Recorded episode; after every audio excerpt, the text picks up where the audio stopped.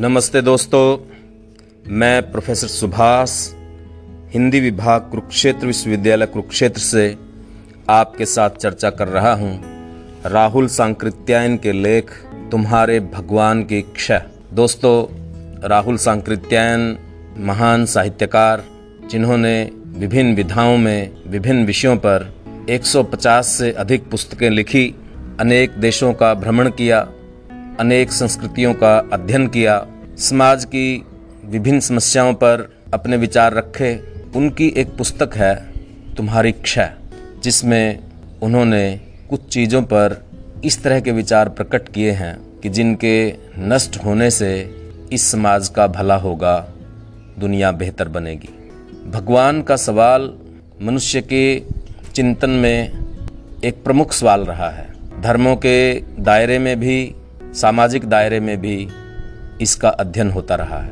इस पे दो मत विशेष रूप से जो परस्पर विरोधी भी हैं, एक वे जो मानते हैं ईश्वर के बिना इस सृष्टि में पत्ता भी नहीं हिलता और ये सृष्टि ईश्वर द्वारा निर्मित है। दूसरे वे लोग हैं जो मानते हैं कि ईश्वर एक विचार है जिसे मनुष्य नहीं बनाया है। दोस्तों, चाहे ईश्वर ने दुनिया बनाई हो या दुनिया ने ईश्वर को बनाया हो लेकिन ईश्वर के विचार ने मनुष्य को, उसके व्यवहार को बहुत अधिक प्रभावित किया है। ईश्वर के नाम पर ही लोग भाग्यवादी हो जाते हैं। ईश्वर के नाम पे ही लोग सांप्रदायिक भी हो जाते हैं। ईश्वर के नाम पे ही लोग अनेक कुकृत्य कर जाते हैं और ईश्वर के नाम पर ही लोग नैतिक होते हैं, सदाचारी होते हैं, सहानुभूति और करुणा होती है। ईश्वर का विचार कब, क्यों, किन परिस्थितियों में, किस तरीके से होता है इन सब बातों पर राहुल संकृत्यायन ने अपने इस लेख में विचार प्रस्तुत किए हैं। तो प्रस्तुत है दोस्तों, तुम्हारे भगवान की क्षय। लड़का माँ के पेट से ईश्वर का ख्याल लेकर नहीं निकलता। भूत, प्रेत तथा दूसरे संस्कारों की तरह ईश्वर का ख्याल भी लड़के को माँ बाप तथा आसपास के सामाजिक वातावरण से मिलता है। दुनिया के धर्मों में बौद्ध धर्म के अनुयायी अब भी सबसे ज़्यादा हैं।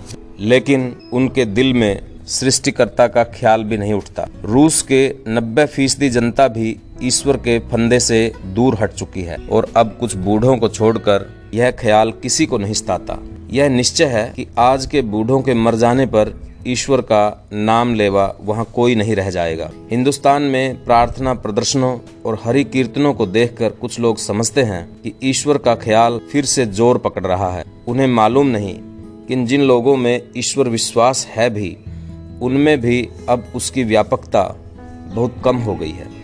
जिस समस्या, जिस प्रश्न, जिस प्राकृतिक रहस्य के जानने में आदमी अपने को असमर्थ समझता था, उसी के लिए वह ईश्वर का ख्याल कर लेता था।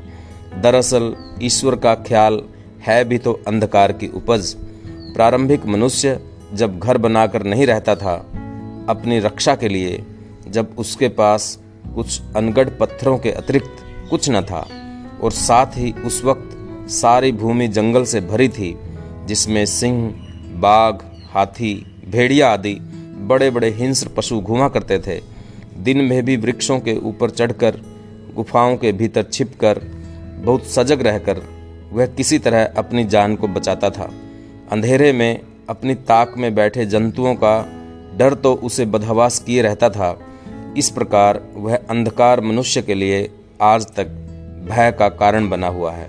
हाँ जब आगे चलकर मनुष्य ने भाषा का विकास किया, विचारों को प्रकट करने के लिए उसके पास कुछ शब्दकोश बना, और जब पीढ़ी अपने अनुभवों की कटु स्मृतियों को अगली पीढ़ी तक पहुँचाने लगी तो वास्तविक की अपेक्षा कल्पना जात भय की संख्या बहुत बढ़ गई। जीवन भर अपने बलिष्ठ शासक और नेता से मनुष्य थर थर कांपता था। वह अपने आश्रितों के साथ बात की अपेक्षा लात से ही काम लेता था। इस साधारण शिक्षा दीक्षा में कितने काने, कितने लंगड़े हो जाते और कितने जान से हाथ धो बैठते थे। ऐसे निर्दय स्वामी और मुखिया का भय उसके मरने के बाद भी लोगों के दिल से नहीं हटता था। मरने के बाद उसे वे अपनी बस्तियों में किसी वृक्ष पर या किसी चबूतरे पर अधिष्ठित मानने लगते थे। अंधेरा होने पर किसी वक्त उसके प्रकट होने का डर था। अज्ञात भय ने इस प्रकार देवता का रूप धारण किया और ये ही विचार आगे चलकर महान देवता या ईश्वर के रूप में परिणत हुए। प्रारंभिक मनुष्य का मानसिक विकास अभी निम्न तल पर था। उसकी शंकाएँ हल्की और समाधान सरल थे। वर्षा क्यों होती है? प्रजन्य देवता के नेतृत्व में मेघ समूह किसी जलाशय या पहाड़ में चरने जाते हैं। वह वहाँ से पानी लेकर प्रजन्य के आज्ञानुसार जगह जगह बरसाते हैं। इंद्र प्रजन्य का स्वामी है। वह कभी कभी वज्र को चलाकर अपना रोष प्रकट करता है। यही अश्नि या बिजली है। पहाड़ों की आकृति को मेघ से मिलते जुलते देखकर उस समय लोग समझते थे ये पहाड़ ही हैं, जो आकाश में मेघ के रूप में उड़ रहे हैं। उनके विश्वास में पर्वतों के पर भी होते थे, जिन्हें इंद्र ने नाराज़ होकर किसी समय अपने वज्र से काट दिया। प्रातःकाल पूर्व दिशा में पो फटने के साथ लाली क्यों छा जाती है? यह उषा स्वर्ग की देवी का प्रताप है।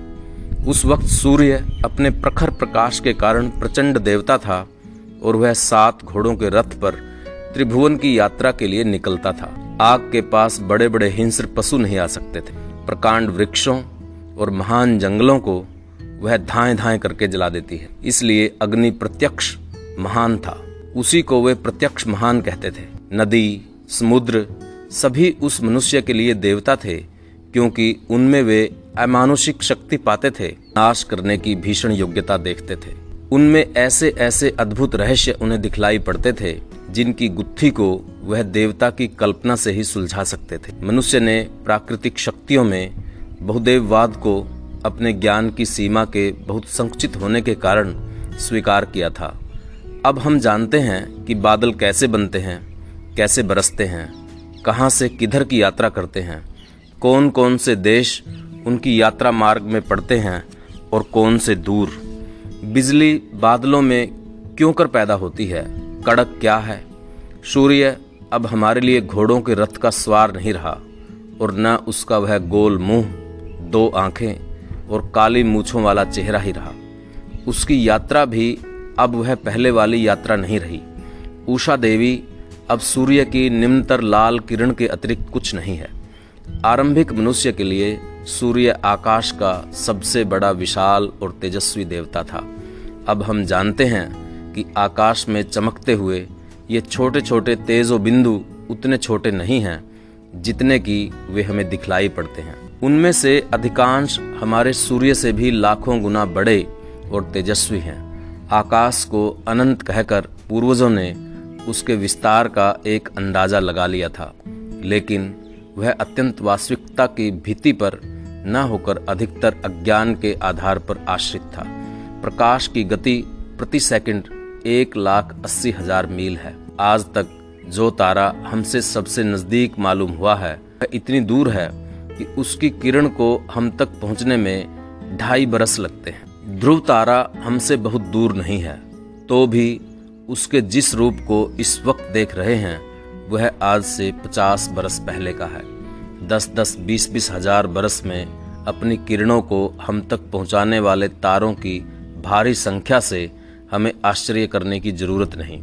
नक्षत्र मंडल में ऐसे भी तारे हैं, जिनकी दूरी को किरणों की यात्रा के वर्षों की संख्या में बतलाना मुश्किल है। तारों, खगोल और प्राकृतिक जगत संबंध की अपनी इस अज्ञानता को मनुष्य, देवता और ईश्वर की आड़ में छिपाता था। भूकंप क्यों होता है? चिपटी धरती के महान भार को शेषनाग ने अपने कंधे पर उठा रखा है। थककर वे जब अपने एक कंधे से हटाकर दूसरे पर रखते हैं, तब भूकंप आता है। आज कौन इस व्याख्या को मान सकता है? कौन चंद्रमा और सूर्य के ग्रहण को राहु, दैत्य का अत्याचार बतला सकता है? लेकिन किसी समय हमारे पूर्वजों के लिए ये बातें ध्रुव सत्य थी। विज्ञान ने हमारे अज्ञान की सीमा को कितनी ही दिशाओं में बहुत संकुचित किया है, और जितनी ही दूर तक हमारे ज्ञान की सीमा बढ़ती गई वहाँ से ईश्वर और देवता वाला उत्तर हटता गया है। अब भी अज्ञान का क्षेत्र बहुत लंबा चौड़ा है, लेकिन आज के मनीषी उसे साफ़ अज्ञान के रूप में स्वीकार करने के लिए तैयार हैं, न कि ईश्वर और देवता के पर्दे में उसे छिपाकर। धर्मों, भाषाओं और कथानकों के तुलनात्मक अध्ययन से मालूम होता है कि सृष्टिकर्ता एक ईश्वर का ख्याल मनुष्य में बहुत पीछे से आया है। दुनिया की सबसे अधिक समुन्नत जातियाँ, यूनानी, रोमन, हिंदू, चीनी, मिश्री आदि तो अपनी समृद्धि के मध्यान्ह काल तक इसे अपनाने के लिए तैयार नहीं हुई।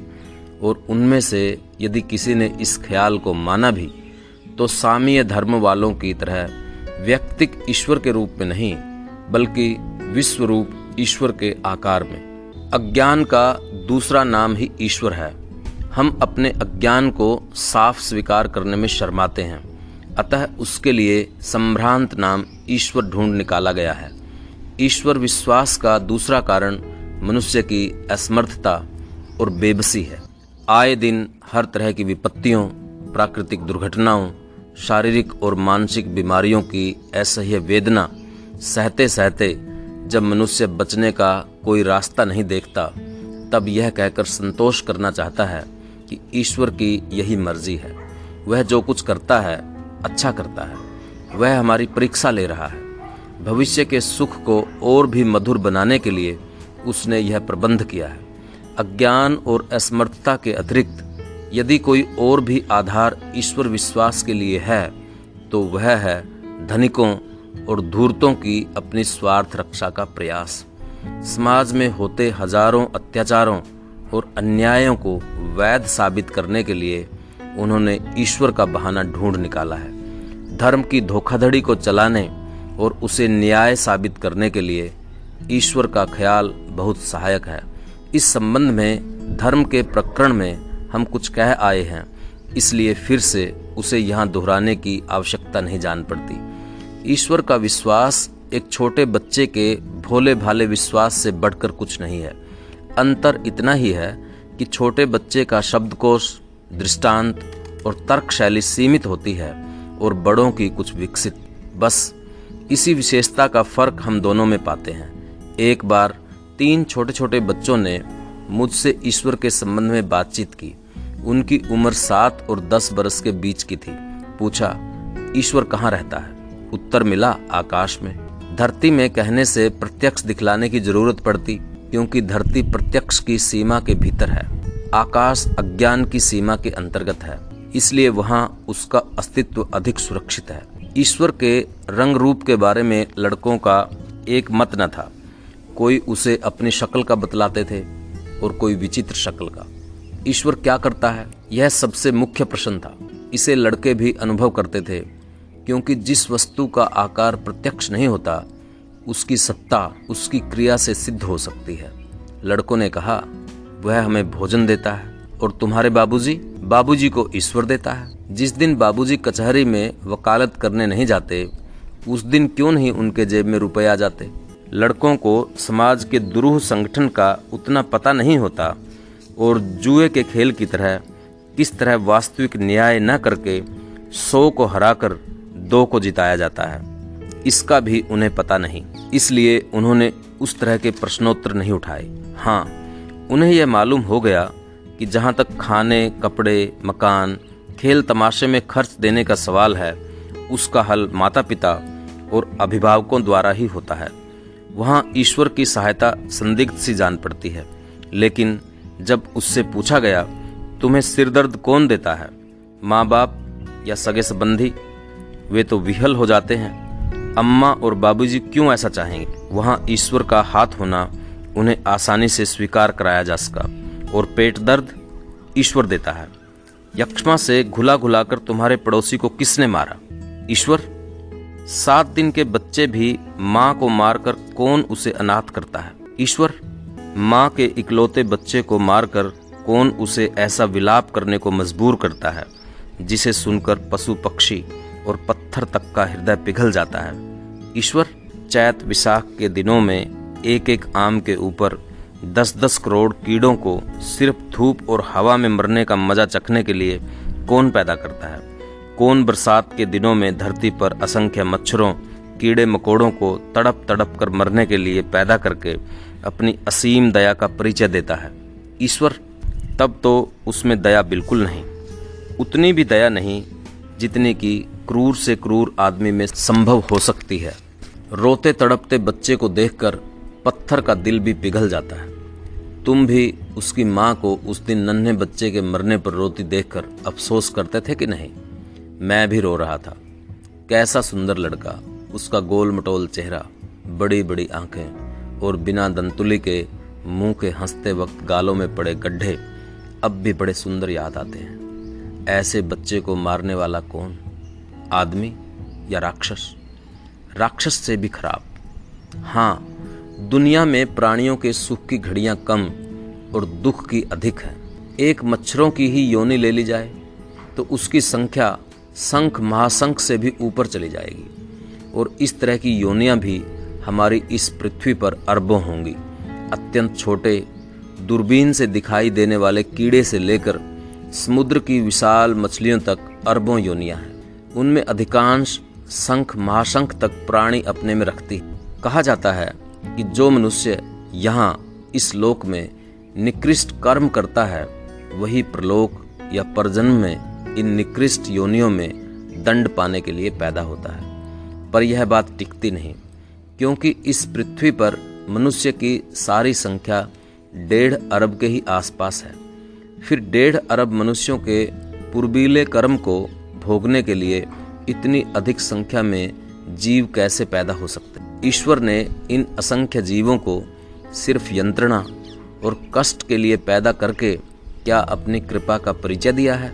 इंसाफ तो उसमें छू नहीं गया, बल्कि उसके इस कर्म से तो यही पता लगता है कि उससे बढ़कर जालिम और पाषाण हृदय दुनिया में और कहीं नहीं मिल सकता। शेर भी हिरण का शिकार करता है। अपनी भूख को दूर करने के लिए। छिपकली पतंगे को दबोचती है पेट भरने के लिए। सभी जीवधारी दूसरे जीव को आत्मरक्षा और जीवन धारण के लिए मारते हैं। भरसक तड़पा तड़पा कर मारना भी पसंद नहीं करते। लेकिन ईश्वर जिनको मारता है, क्या उनके मांस से वह अपनी भूख शांत करता है? या आत्मरक्षा के लिए उसे वैसे करना आवश्यक मालूम होता है? इन दोनों के न होने पर सिर्फ़ खेल के लिए ऐसा घोर कृत्य ईश्वर को क्या बतलाता है? दोस्तों, ये था राहुल सांकृत्यायन का लेख, तुम्हारे भगवान की क्षय।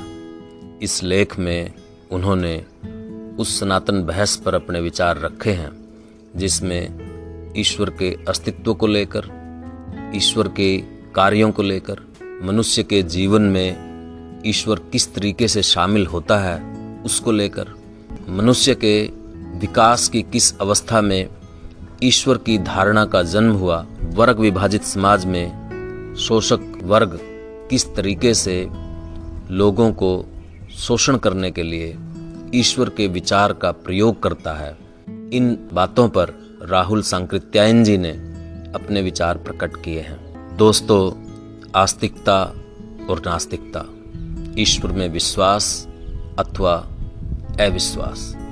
उसके अस्तित्व का स्वीकार अथवा अस्वीकार, इस बात को लेकर दुनिया में बहुत संघर्ष रहा है। जिस तरह से ईश्वर का विश्वास किन्हीं विशेष परिस्थितियों में पैदा हुआ, उसी तरीके से ईश्वर से ये विश्वास भी विशेष परिस्थितियों में समाप्त हो जाएगा, समाप्त हो रहा है। ऐसा भी संकेत राहुल संकृत्यायन जी ने इस लेख में। नास्तिक होना न तो वैज्ञानिक होने का पर्याय है, न वैज्ञानिक विचार का।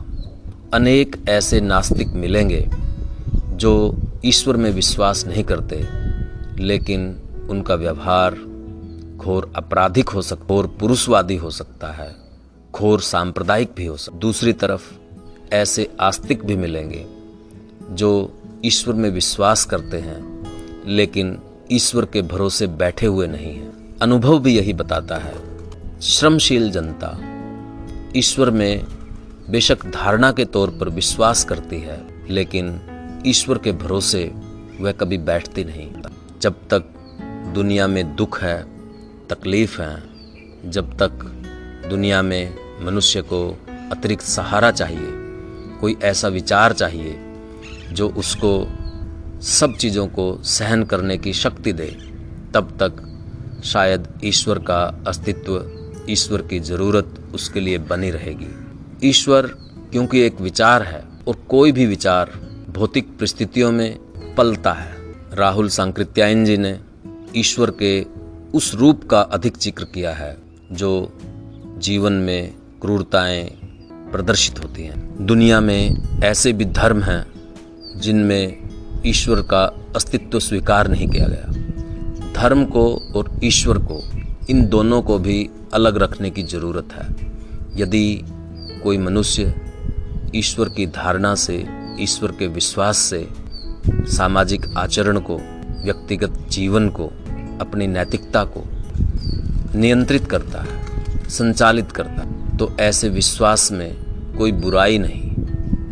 यदि मनुष्य ईश्वर में विश्वास करते हुए भी सामाजिक नियमों को नहीं मानता, दुनिया में कोई भला नहीं होने वाला।